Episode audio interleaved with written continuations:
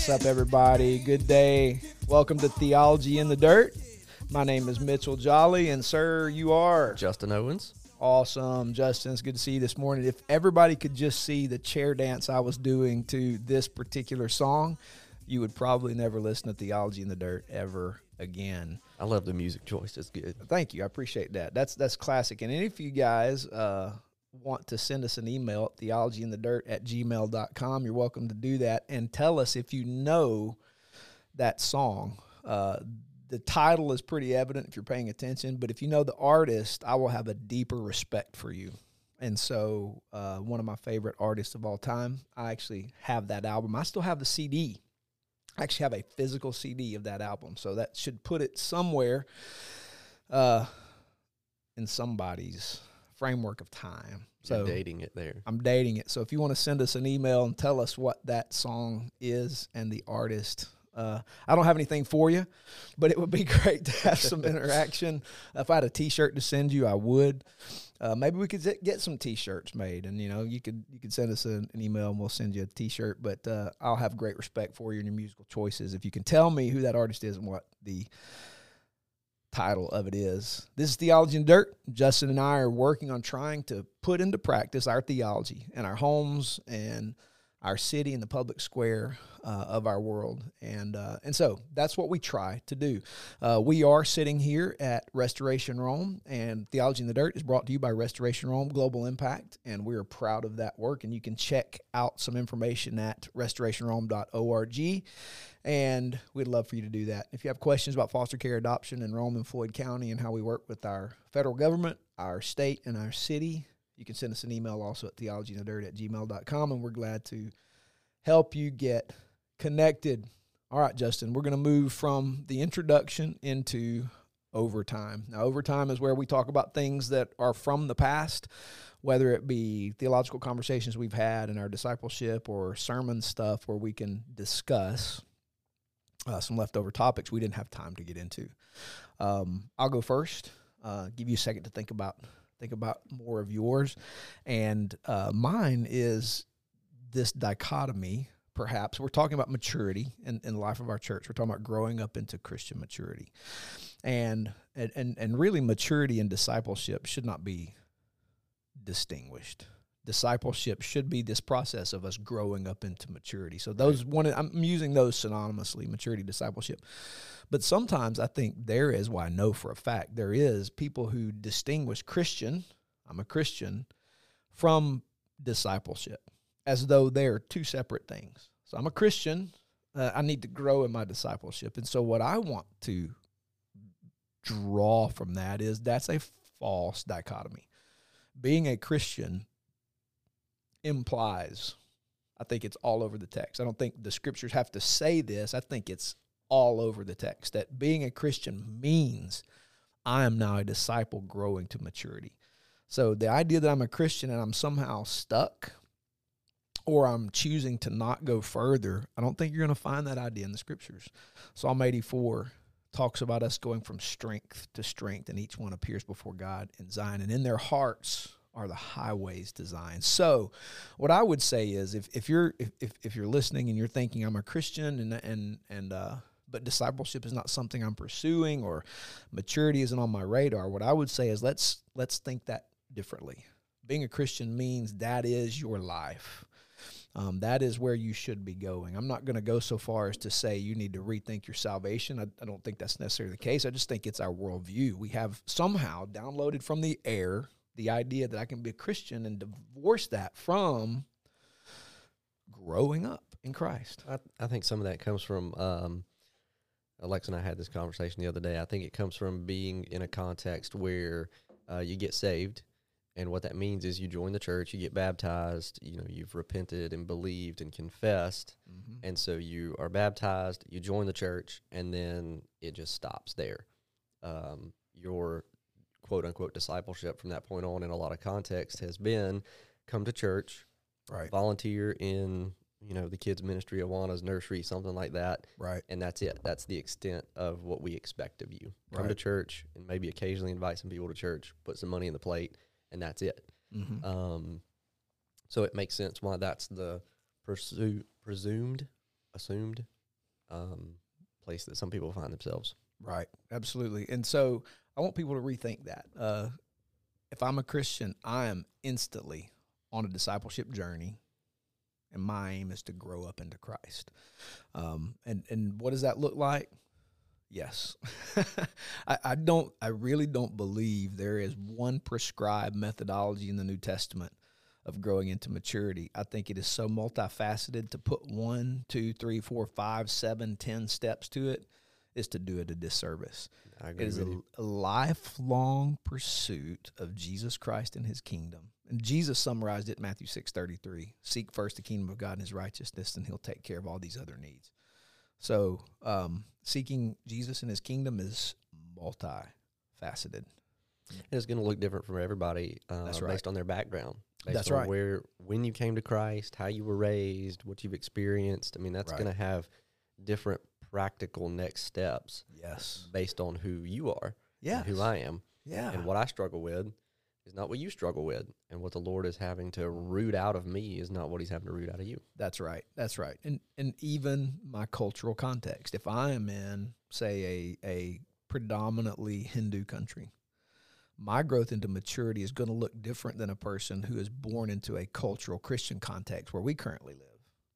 And so what what is happening in me is a whole different set of values being shaped by the kingdom of God versus our friends in predominantly Hindu contexts.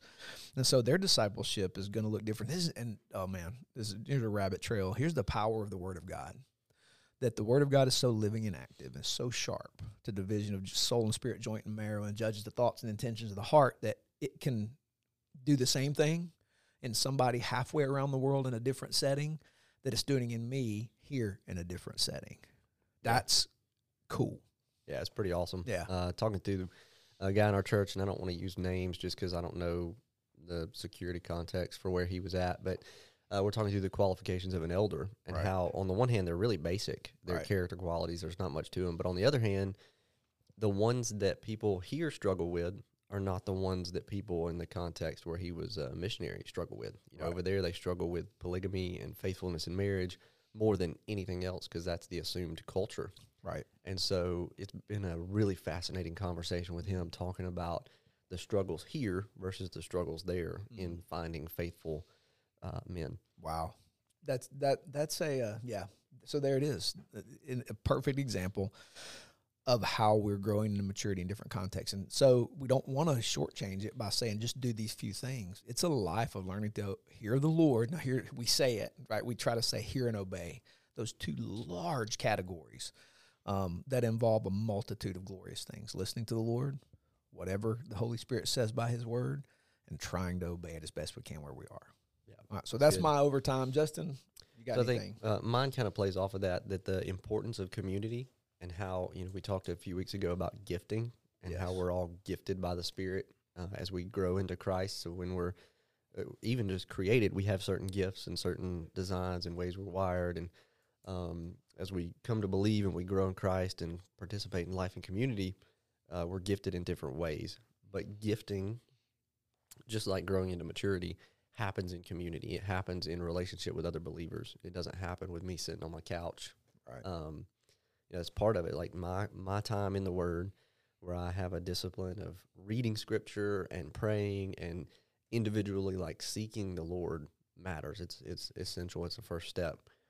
Um, I don't grow beyond that unless I have a conversation with you or with somebody else in my life that um, is also growing in Christ and filled with the Holy Spirit and can help me see even things that I can't see on my own.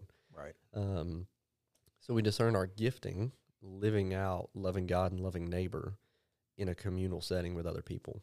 Um, and sometimes it's also important to realize that our gifting is temporary to meet a need, and it may even be in a way that we don't quote unquote feel Yeah. gifted Mm. but that Jesus supplies what we need in each situation. And by us, I mean um, the community, right? It's not what necessarily I need to be gifted in in each situation, it's what the community needs in the situation. I believe that the Lord and the Spirit provides what we need, what each what each group needs. Um, and the importance of community also shows us that when someone doesn't do their part, everybody feels that. Mm. Uh, when there's a lack of something or somebody engaging, everybody can feel that. And so the importance of community in gifting and growing in maturity, we grow one another. Yeah. 58, 59 commands of one another's in the New Testament. And if we're trying to live life apart from the one another's, Yeah. we're not going to be growing. Not going to be growing. We're going to be stunted, maybe. Yeah, yeah, stunted in our growth. That's that's good good language. I, I uh, Paul's uh, language at the end of Ephesians chapter four, when he says we grow by the things that every ligament and every joint supplies, meaning with the analogy of the body or the metaphor he's using of the body, that every part matters and when it does its part, the whole grows. And so those gifts, those ascension gifts of the Lord being practiced, and then the Holy Spirit gifts being practiced, uh, are necessary by everybody. Yeah, absolutely. And Yeah. we can't learn that on a test. We had we Yeah. were even having a conversation with someone this morning. That's right. And she shared with us, you know, they part of her work they had them do a test, Right. Uh, but even told them like this is just a starting point. This is just a guide for like, hey, go explore these things. These seem to be Yeah. evident in your life based on how you answered this questionnaire. That's right. But you're not really going to know until you talk to other people. You you try to work this out, and how, you know what does this look like? Yeah. That's right. And uh, Well, yeah. Paul Paul's language in 1 Corinthians 12, 13, and 14, he says that the Holy Spirit passes out gifts according to his will. And so the, the implication there is, and even the tense of the grammar is that what you just said is that he situationally passes out gifts. Um, and, and sometimes he withdraws them because they're not needed. Uh, not all gifts are static because life in the Holy Spirit isn't static. And so, walking with the Lord by faith, the Holy Spirit in the moment, I'm sitting across the table uh, from a brother yesterday morning. He just had a prophetic word to speak into difficult challenges, and uh, and and and prophecy, prophetic speaking, might not be something that shows up in him all the time. mm-hmm. And what a precious gift in that moment! I needed to hear a reminder of a comforting word. Mm. And so, how cool is that, right? yeah, that's But awesome. That's the whole body working together, listening to the Lord, and we all then grow up into Christ. Yeah, it's that Colossians passage passage of the whole body growing into maturity. That's Uh, right. We grow one another That's into right. maturity, and Yep. We used to say a lot uh, from the front that you're you're not gifted for yourself. Yeah. you're gifted for the body. You're gifted for others. That's right. That's good. I think that's important that we consistently remind ourselves of. I need that reminder, and then we remind other people of that we're gifted for the benefit of the other. I love it. I love it. Okay, so that's overtime, and uh, we're gonna move next to our next section, which is the main topic. And he's probably a cooler name than the main topic or the main event. Oh, there we go. The main event. So I'm making some of this stuff up as we go. There you go. Shouldn't admit that, but I think we need to pause for a break too. Don't we need to yes. have a break mid mid episode? So we need to pause real quick for a break. Look then we'll at come you. back for the main topic. You are the man, Justin. Thank you for reminding us for the need to pause. Yeah, you guys keep listening, and we'll take a break and we'll be back in just a moment. All right, we're back. Thank you for listening to Theology in the Dirt. want to remind you that if you want to ask us some questions and and contribute to the content of Theology in the Dirt, don't forget to email us at theologyinthedirt at gmail.com and we'd be glad to answer your questions. In fact, what we're going to do right now is we're going to address a question sent to us from season three, episode one. And uh, this brother is a pastor in a neighboring county, and uh, and he sent us. In fact, he came out of us and is pastoring in another county. And he sent us, us a question about our last overtime, which was dealing with Psalm chapter five, and one of the hard theological truths that is presented there. And uh, and so particularly his question revolved around psalms of imprecation. Uh, and here, that's a fancy word that means psalms of cursing. So, an imprecation is an active calling down for hard things on other people. Um, and so, he wanted to know our thoughts on that. So, our main topic or main event will be psalms of imprecation. Now, I do I do want to draw a distinction. What we talked about in Psalm five is not a, a psalm of imprecation. It's just a hard theological truth. So the Psalms are full of hard theological truths, and there are places where the Psalms present David or another author calling down hard things on enemies.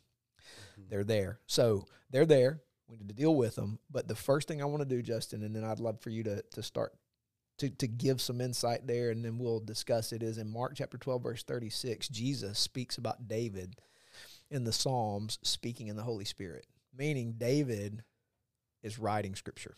So Mhm. Jesus is affirming that the Psalms are inspired Bible. They're in Scripture. So nothing we're reading in the Psalms uh, is just man-made. Its author is God.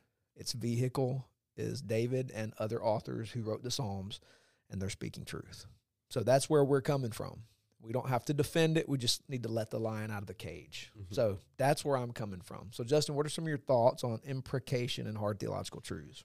So I think um, along the lines of what you shared with what Jesus said, um, Jesus also refers to the Old Testament frequently as the law, of the prophets, and the Psalms, or the law, of the prophets, and the writings, and um, clearly understood these to be important truths that are fulfilled um, in His coming and His death, burial, resurrection, and ascension, and will be ultimately fulfilled in His coming back.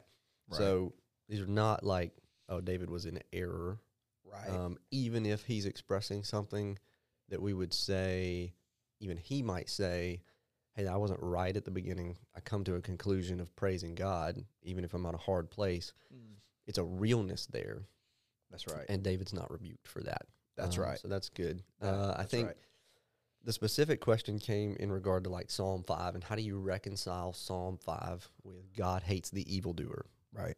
with passages like Second Peter three, where it says that it's not his will that any should perish, but all should come to a knowledge of repentance. Right. And we have a hard time holding two truths in tension Hmm. that are both true, even though they seem like they should conflict. Right. Um, because it is true that God does not desire that any would perish apart from repenting and believing in Him, right? That no one would die apart from having come to saving faith in Him. That is His desire. That is His heart for His people. And I think an underlying truth we have to go back to there is creation, right? It all starts there. It's all built off of that. That when God created man, He created man in His image, Yeah. man and woman. He declared man and woman, human beings, to be very good. The kind of the crowning point of filling up His creation and giving them authority and all the things we talked about last time. And it's broken by the fall. It's broken by the curse of sin when they disobey God. And so we're now these image of God, declared very good, broken people living in a fallen world. And God's desire is to restore us to right relationship with Him. Mm. You see that in the garden, even that He declared the curses of sin that were going to be on the world and on humanity. And then He sends them out of the garden, but He clothes them before He sends them out. And He, he tells them He's going to make a way, that there will come a seed of the woman that will crush the head of the serpent. He's Right. going to make a way to, to make this right and restore all things. Right. So it is God's heart for all people everywhere, all time, to come to know Him, to repent and believe and come to know Him by faith. Right. It's also a truth that that's not going to happen, that Mm. all people are not going to repent and believe. Paul wrestles with this in Romans, the middle of Romans. I think it's like 7, 8, 9, 10, you know, somewhere Yeah. those chapters really wrestle with the story of Pharaoh in Egypt and how Pharaoh is both held accountable for his choices. He's given every opportunity to listen. And yet God hardened his heart to Right. display his power. Right. And Paul wrestles with that truth of like, what are you to say to the potter? You know, you're the clay. What can you say to the potter who made you? Why'd you make me for this purpose? Mhm. But God, in his patience, gives them every opportunity to repent and believe. So God is both, is where we could go debate election and predestination and all those things. God both hardened Pharaoh's heart and Pharaoh chose to disobey God. Right. Both of those things can be true. So God wants us all to repent and believe, come Yeah. to faith. God also hates evildoers. He hates our sin. I mean, Jesus died because of that. That's right. There's a sacrificial system in the Old Testament because of our sin. And this is a little hard to wrap my brain around, but the Psalms that talk about God hating evildoers, wanting to punish the wicked, wanting to punish those who oppress his people, the story of conquering the promised land. I know that bothers a lot of people. But God did those things because of the love for his people. Yeah. He loved his people and he wanted to protect them and provide for them.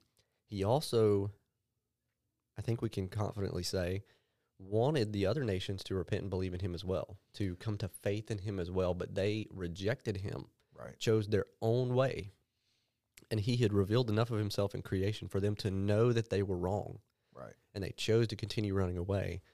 And I, uh, somewhere in those uh, Old Testament passages, it says that he let the sin of the Amorites fill up. He let their sin come to their full measure, Yeah. and then wiped them out. Yeah. Genesis 15, he's making the covenant with Abraham, and he tells Abraham it'll be 400 years um, because the sin of the Amorites not complete. God had God gave him a runway of 400 years to hear the witness of the people he was sending. Right. And his love is shown in the patience. Mm.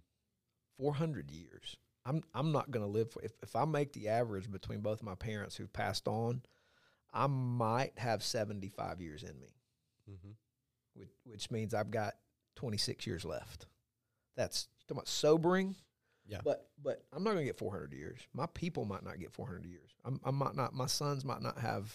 Yeah, I don't. I don't know. 400 years is a, is a loving runway. Well, even I think Abraham lived to be what 120 ish, somewhere in that. I mean, maybe a little older for him, but God somewhere in there says man's days is going to be 120 years. Abraham wasn't going to live to see that. Right. Joseph didn't live to see that. I mean, Jacob didn't live. You know, none of those people who received those promises lived to see that day. Right. Right. So yeah, God was very patient with them, and so the the truths I think I see in tension are that God loves everybody. God is love. John says that in his letters. Yeah. God is love. He wants all to come to faith in Him. The reality is, some are going to choose not to, Right. and God hates our sin. He is both just, perfectly just, and merciful That's right. because He provides a way, and we continue to reject the way. That's right. And and th- there is um I think there's a lack of emotional intelligence on our part to not be able to, and that's that God, that's overly harsh. Um and I would say, yeah, that's harsh. Let me back up and say it, it- there's some emotional growth that needs to happen in myself. Like I'm I'm not emotionally grown up. I'm I'm I'm not going to tell you how young I am emotionally. I'm I'm in the weeds of learning to grow emotionally. Um, but my emotional immaturity, let me put it on myself, has a hard time recognizing that love and hatred and anger are not all exclusive of one another. Um, anger, hatred, and, and hating something isn't innately sinful. I, I think I think there is hatred and anger get a they get a a bad rap um, because they are often associated with the sinful manifestation of that emotion. But God gets angry and God hates, and God has never sinned. So therefore, it is possible to hate Mm. and be angry righteously. Paul even says, "Be angry and do not sin." So anger isn't innately evil. Now, here's where I, here's where I want to go with this. I think this is super important. Um, we know emotionally, anger is a secondary emotion. Hatred is is something we express because something else has happened. Um, here's the illustration, and, and Jennifer and I talk about this when we're processing emotions. If I were to be unfaithful to my wife, the initial shock of that would be uh, all manner, it's all over the all over the board. As that settled in, guess what's going to begin to evolve in the heart? Anger, uh, perhaps hatred, uh, if not at me, at least the situation. And neither one of those emotions are wrong. Why? Because love was spurned. Mm. Uh, love was abused and mistreated, Mm. and and it is not wrong in the abuse of love to experience anger. And so now that can get off the rails when it gets into bitterness, uh, vengeance um, that belongs to the Lord, not us. But anger and hatred are not wrong. So when God gets angry, and God hates. God isn't sinning, and and and there's a reason, and the reason is because those He loved and loves and loves present tense into the future doesn't mean He stops loving. That love takes on a different feel, and that love is expressed in anger and in hatred. And I, and, and I think the fact that love can be expressed in anger and hatred isn't present in our emotional state and a lot of times because we haven't been forced to grow up into learning that. Mm. So we've been taught suppress those negative emotions because they're wrong. Well, no, they're not all wrong. Now there are times they are wrong. Let's recognize that. Mhm. There are times I've been sinfully angry, sinfully hatred, hateful, but not all anger and hatred is sin. Particularly on God's part because God never sins. He's holy. So therefore, those come out of his love, love for because God is love and that love has been spurned Mm. God expresses anger and hatred. And Mm. so it's not unloving, it is an expression of love. So I think if that's my long excursion, it would be his love is expressed in hatred and anger. Man, that's good. That's hard to wrestle with because I mean, when I read those psalms, it bothers me. Right. I mean, when I first read David say, "Dash their children against the rocks," I'm like, "Oh man, that's that's cruel." That's brutal. Like, yeah. ouch. Right. And and David's crying out because his people are threatened. Right. he loves his people and he's their king and he's crying out to the Lord to rescue them from their enemies. And what I think the Lord is teaching me through that is that there's a problem in me, not in the Lord. Right. Right. My it's my problem for not understanding. Right. Or it's revealing something in me uh, that needs to grow Right. in understanding. Right. Uh, it's not revealing that there's a problem with the Lord Right. or his ways. That's right. um, and that's a hard place to grow. It is learn, hard- but it it Yeah. we have to recognize it is uncomfortable. it is uncomfortable. I think I think an an important thing here that helps me is when Bonhoeffer talked about the Psalms. I know Bon, Bonhoeffer isn't Bible, uh, so take this with a grain of salt. Anybody who listens, I'm not reading Dietrich Bonhoeffer like he's he's he's not Bible, um, and I don't agree with Bonhoeffer on everything, but I think his his insights on the Psalms were helpful for me, and he referred to them as being the prayers of Jesus.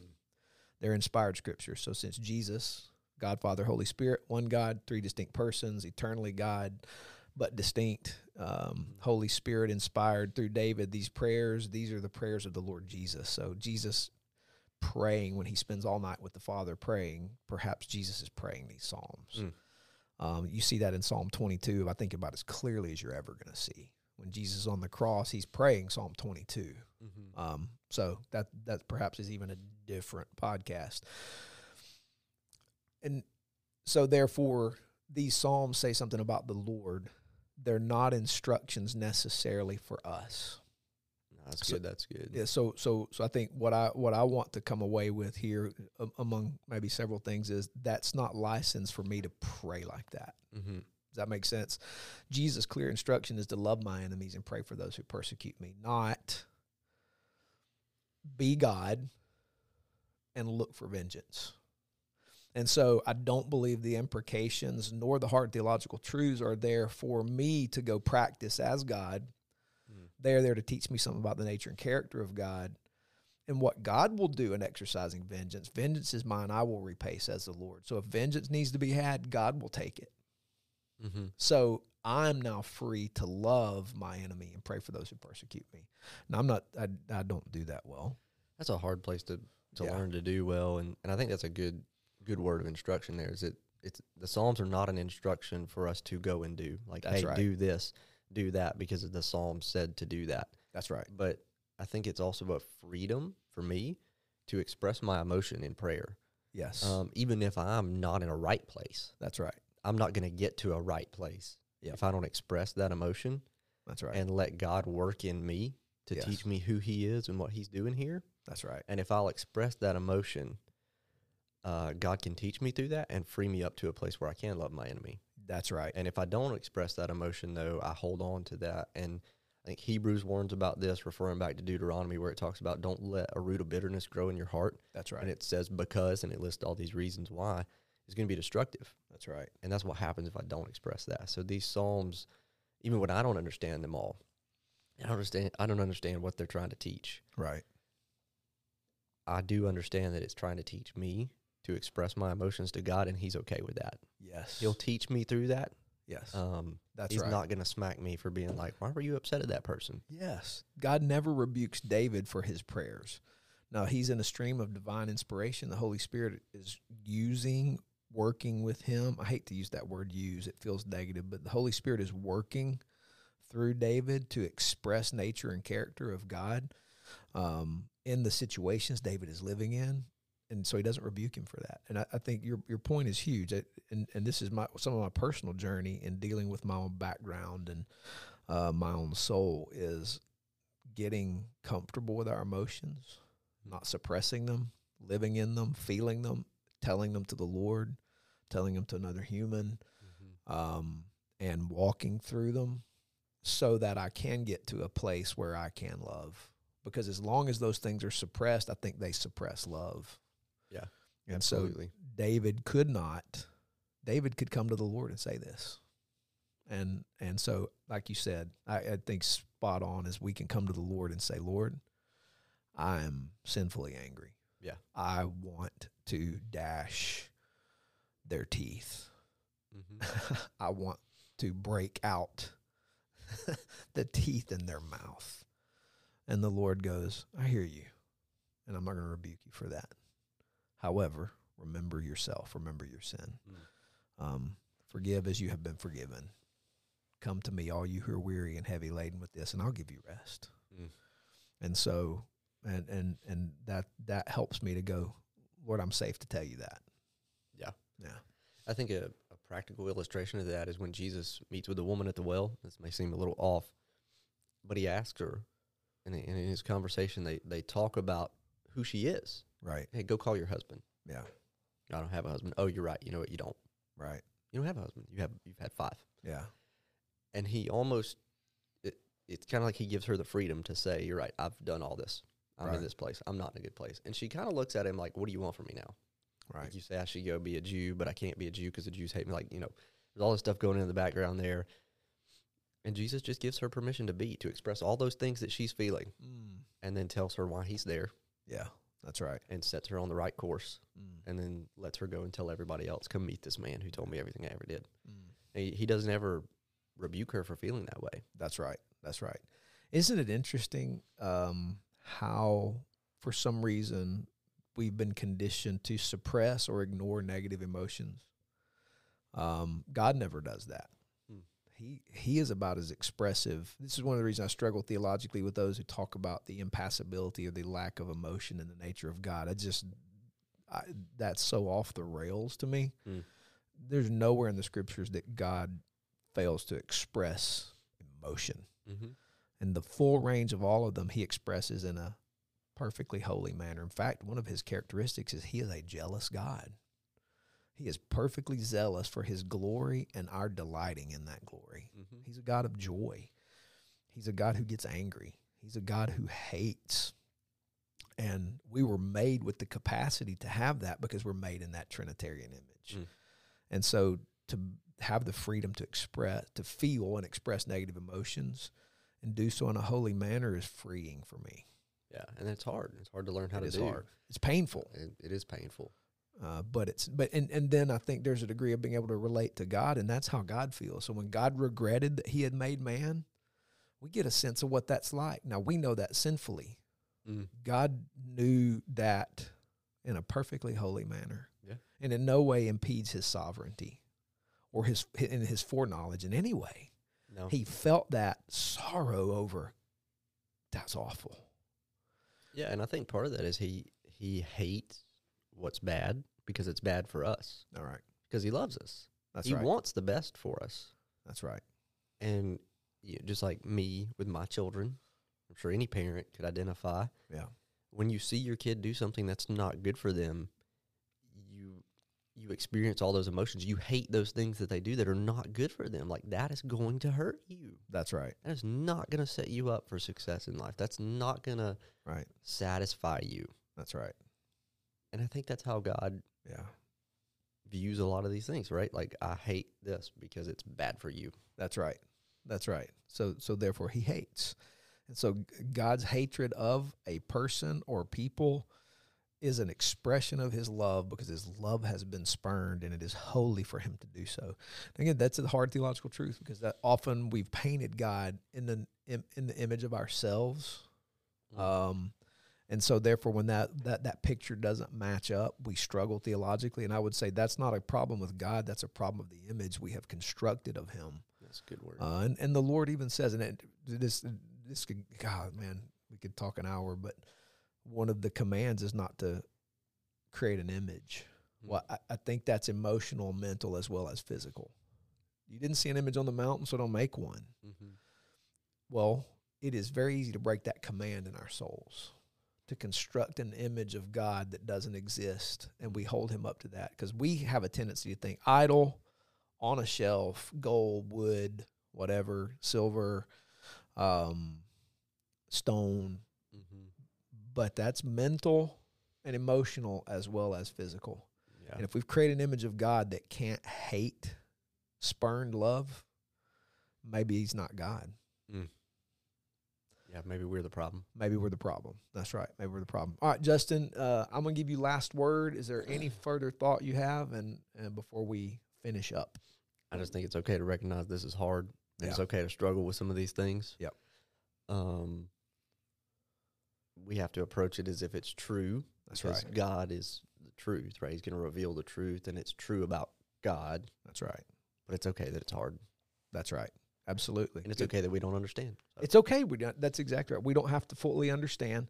We've got an entire lifetime to grow up into the knowledge of Jesus Christ. amen. All right, guys, we really appreciate you listening. Thank you for your attention and time.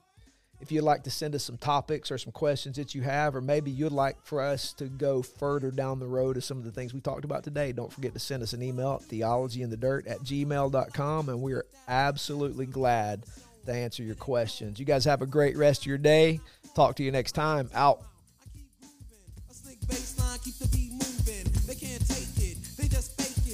The how the raw